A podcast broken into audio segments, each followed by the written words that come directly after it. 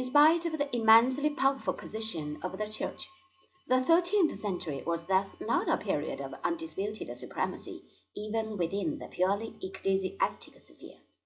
But if the Established Church did not on the whole conform to the tenets of its founder, there arose within it two orders that at first somewhat restored the balance.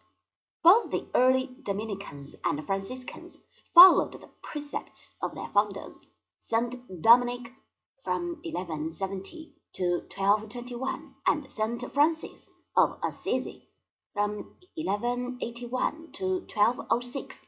But though these orders were originally mendicant, the vows of poverty were not to be burden them for long.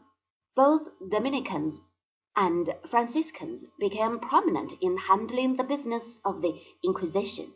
This institution fortunately never spread to England or Scandinavia. It is likely that at one time the tortures it inflicted were intended in the interest of the victims, on the view that temporary pain here below might save a soul from being eternally damned. Nevertheless, practical considerations no doubt helped at times to strengthen the pious intentions of the judges. The English had no objection in seeing Joan of Arc thus disposed of.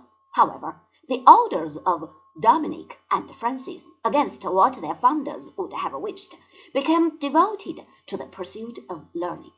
Albertus Magnus and his pupil Aquinas were Dominicans while Roger Bacon, Duns Scotus, and William of Ockham belonged to the Franciscan order.